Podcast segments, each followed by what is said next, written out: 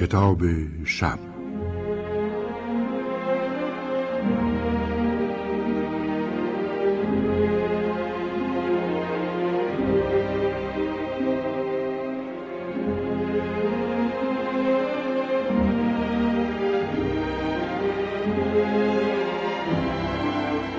در راه سفر دریاییمان به جزیره ترینیداد نزدیک می شدیم. از همان نزدیکی می توانستیم پرچمهای انگلستان را که بر فراز های سپید و بزرگ موج برمی داشتند به خوبی ببینیم. کم کم نزدیک شدیم. با پهلو گرفتن کشتی بزرگ در ساحل بیدرنگ امپراتوری بریتانیا یا بهتر بگویم یکی دیگر از چهره آن را باز شناختیم. همسفر من با شور و وجدی شاعرانه و بسیار لطیف و نکته سنجانه به من یادآور شد که از همان فاصله به راحتی می‌توان ریشخند پنهانی بریتانیای پیمان شکن را تمیز داد. کسی که این چنین ادیبانه با من صحبت می‌کرد جوانی بود پرتغالی و مصمم به ترک همیشگی قاره اروپا. جایی که او مدعی بود برایش به شدت خفقان آور و غیرقابل تحمل شده است.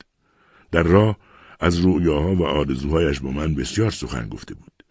به امید آن بود که در این سفرها به سرزمین های آفتابی بتواند به ارزش زندگی پی ببرد و شاید که دل به آنها ببندد.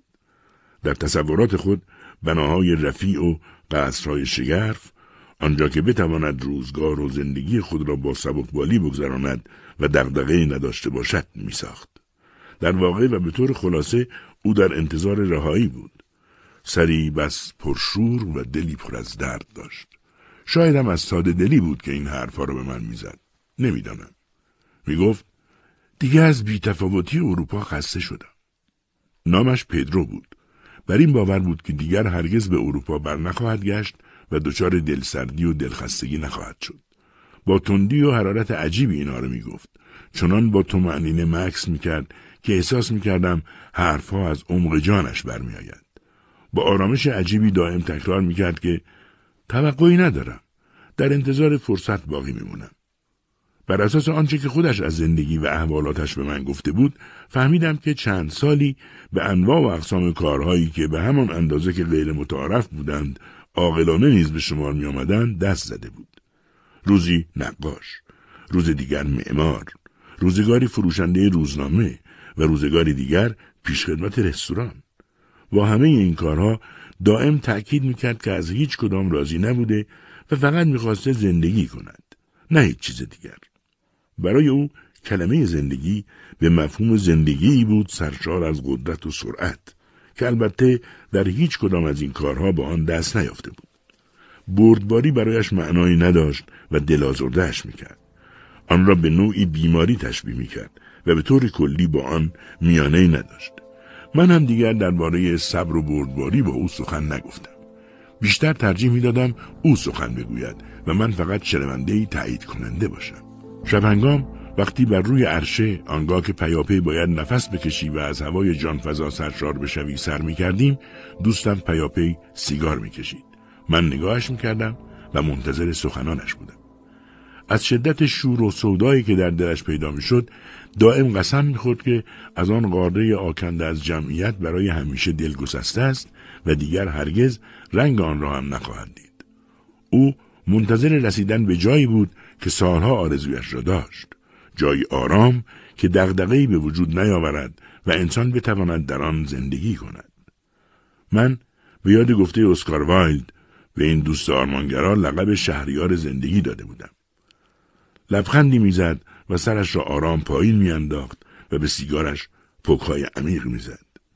دائم اگر در حال سخن گفتن با من نبود در فکر بود و بعد که از فکر بیرون میآمد اندیشش را برایم به زیبایی بیان می‌کرد. حتی یک دفعه حرف عجیبی هم زد یعنی اعتراف غریبی از دهانش بیرون آمد. گفت اگه روزی مجبور بشم برگردم یا خیلی ثروتمند برمیگردم یا فقیرتر از اونی که بشه تصورش رو کرد. من که از این حرفش تعجب کرده بودم چون با حرفهای قبلیش کمی تفاوت داشت آن را به حساب جوانی و شوریدگیش گذاشتم و حرفی نزدم. خصوصا که وقت پیاده شدم از کشتی شتابان و عجولانه با من ودا گفت و جوشان و خروشان پا به آن سرزمین مستعمره ای که مقصدش بود گذاشت. عجولتر از آن بود که فکر کند روزگاری مرا دوباره خواهد دید و بهتر است که به گرمی با من خداحافظی کند. سرد سرد خداحافظی کرد و رفت. می‌خواست هرچه زودتر ماجرایش را آغاز کند و به زندگی مورد نظرش برسد. شور و سرمستیش از تمام دلبستگیهایش بیشتر بود.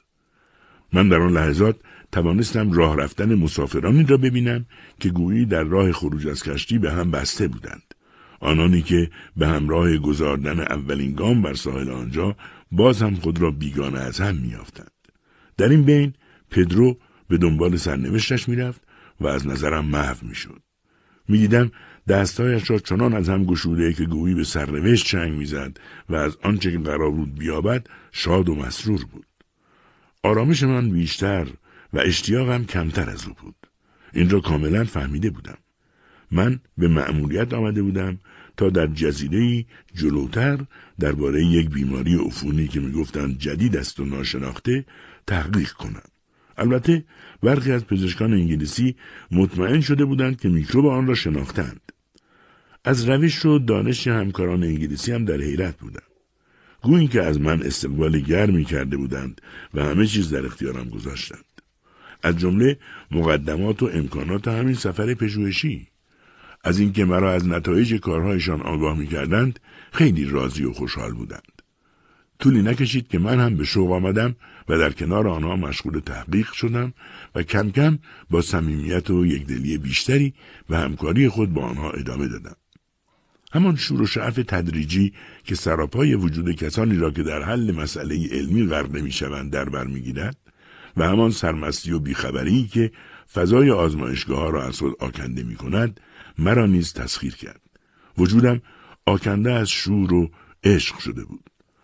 ماها فارغ از آنکه به موضوع دیگری فکر کنم در جزیره‌ای که مستقر شدیم تمام وجودم و همه دانش و استعدادم را نصار این کشف جدید و آزمایش کارایی آن کردم ولی ناگهان نامهای برایم آمد و مرا به خود آورد در این نامه یادآوری شده بود که مدت مأموریتم به پایان رسیده و باید هرچه زودتر خود را به کشورم برسانم. این نامه مرا تکان داد. تمام آزمایش هایی که بایستی روز بعد از آنها دست میکشیدم و رهایشان می‌کردم و معلوم نبود ادامهش به دست چه کسی میافتاد کشش خود و علاقه و اشتیاق مرا نسبت به خود از دست داد. بار دیگر مسافری شدم بیانگیزه. اما هوشیار و آگاه. دیگر غرق در کار علمی نبودم که از اطرافم بیخبر بمانم. به جایش در آخرین روز به ناگاه فکر گشت و گذار در جزیره به سرم زد. همکاران من هم بار دیگر دوستی خود را ثابت کردند و تصمیم گرفتند در کمترین مدت ممکن تمام چیزهایی را که از مدتها پیش بایسته می‌دیدم به من نشان بدهند. آنها نه تنها مرا مجبور به بازی در جزیره ترینیداد کردند بلکه دیگر نقاط آن مجمع الجزایر را نیز نشانم دادند هر یک از جزایر آن مجمع الجزایر از فاصله دور بسیار زیبا و وسوسه انگیز به نظر می رسید. از دور کلبه ها و خانه های به سبک انگلیسی که برای آب و هوای منطقه هاره بنا شده بودند تمیز دادنی بودند.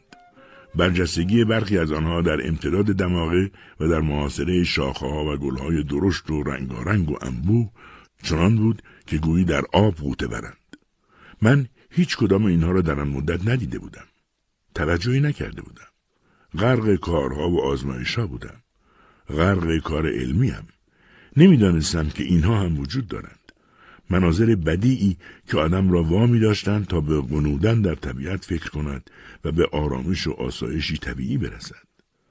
وقتی در یکی از جزایر کوچک آنجا برای گردش پیاده شدیم از همان لحظه اول دانستم که قدم به سرزمینی جهنمی گذاشته ایم. سرزمینی با آن همه منابع طبیعی و زیبا را کرده بودند سرزمین نفرین شدگان. کسانی را آنجا دیدم زرد، سیاه، سفید، دورگه که از همه جا به دنبال پناهندگی آمده بودند و شاید هم در جستجوی نهانگاهی. آنها را گرفته بودند و به آنجا آورده بودند. از فاصله دور آنها را می‌دیدم و افسوس میخوردم. می‌خواستم نزدیکشان بروم و از حال و روزشان با خبر بشوم. ولی با نزدیک شدن ما فرار را برقرار ترجیح می‌دادند و مخفی می‌شدند. یکی از همراهانم به من گفت اونا محکومین به مرگ هستن. اینجا جزیره جزامیاست جزیره شارکاشار برایم شهر داد که دولت انگلستان که از لندن امپراتوری عظیم بریتانیا را اداره می کند این جزیره ستایش انگیز را برای اسکان جزامیان جزامیان امپراتوری خود انتخاب کرده است. از تمامی نژادهای تحت سلطه این امپراتوری حداقل یک نفر به نمایندگی در اینجا حضور دارد. هندی ها، سیاهان، چینی ها به اینجا آورده می شوند تا در تنهایی بمیرند. فهمیدم آن جزیره که شاید یکی از زیباترین جزایر دنیا بود به اراده یکی از دیوانداران لندن مهالود به اقلیم مرگی آهسته و تدریجی بدل شده است.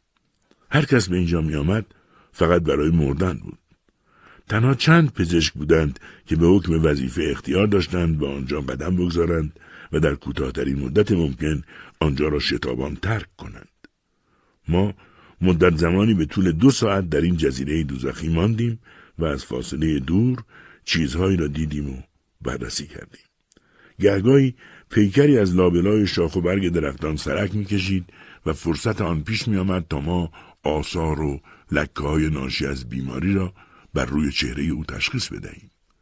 ولی بدیش این بود که آن مرد یا زن جزامی که دیگر حیولایی بیش نبود بیدرنگ از مقابل چشمان ما میگریخت. بدین سان کنجکاوی ما به احساس شرمساری بدل می‌شد. در آخرین لحظات بازدید از جزیره بودیم که ناگهان صدای آژیری شنیدیم. مأموران حفاظت از ما اشاره کردند که باید هرچه زودتر آنجا را ترک کنیم. وقتی به قایقمان رسیدیم به ما گفته شد محموله از جزامیان جدید نزدیک است و قبل از آن که به جزیره برسند باید از آنجا دور شده باشیم. قایق موتوری به سرعت راه افتاد و راه ترینیداد را در پیش گرفت. در فاصله چند کیلومتری آنجا یک قایق بزرگ را می‌دیدم که به آهستگی نزدیک می‌شد. همچون شبهی خوفناک بود که گویی مرگ حمل می کرد. دوربینی به من داده شد. می توانستم با آن محموله حراسانگیز را بهتر ببینم. انسانهایی که به هم گره خورده بودند و به سمت ما نگاه می کردند. آنان جزامیانی بودند که برای ابد دنیا را ترک می کردند و به جزیره شارکاشار می آمدند تا در تنهایی بمیرند. ناگان دوربینم بر روی چهره پدرو میخکوب شد. همان همسفرم. مرد جوان پرتغالی که طبعی شاعرانه داشت و برای فتح دنیا آمده بود. همان که از بیتفاوتی اروپا خسته شده بود و بر این باور بود که می‌خواهد از آنجا فرار کند و دیگر هرگز به آن بر نگردد تا دچار دلسردی و دلخستگی نشود. همان که می‌گفت توقعی ازشان ندارم. در انتظار فرصت باقی میمونم. آیا واقعا این کسی را که می‌دیدم او بود؟ بله خودش بود. بیشتر دقت کردم. خودش بود. نمی توانستم نگاه از چهره ای کسی که او را شهریار زندگی نامیده بودم بردارم. ما از آنها دور می شدیم و آنها به جزیره شارکاشار نزدیک. من همچنان او را محو می دیدم. به مردی می اندیشیدم که آن همه آکنده از شوق و شعف زندگی بود و گرچه نشانه ای از جزام در ظاهرش نبود گویی از درون به آن مبتلا بود شایدم از زیر لباس شایدم نه برای آخرین بار قایقشان را که پرچمش در هوا موج می‌زد می‌دیدم و این سال برای همیشه با من ماند که شهریار زندگی در آن قایق چه می‌کرد؟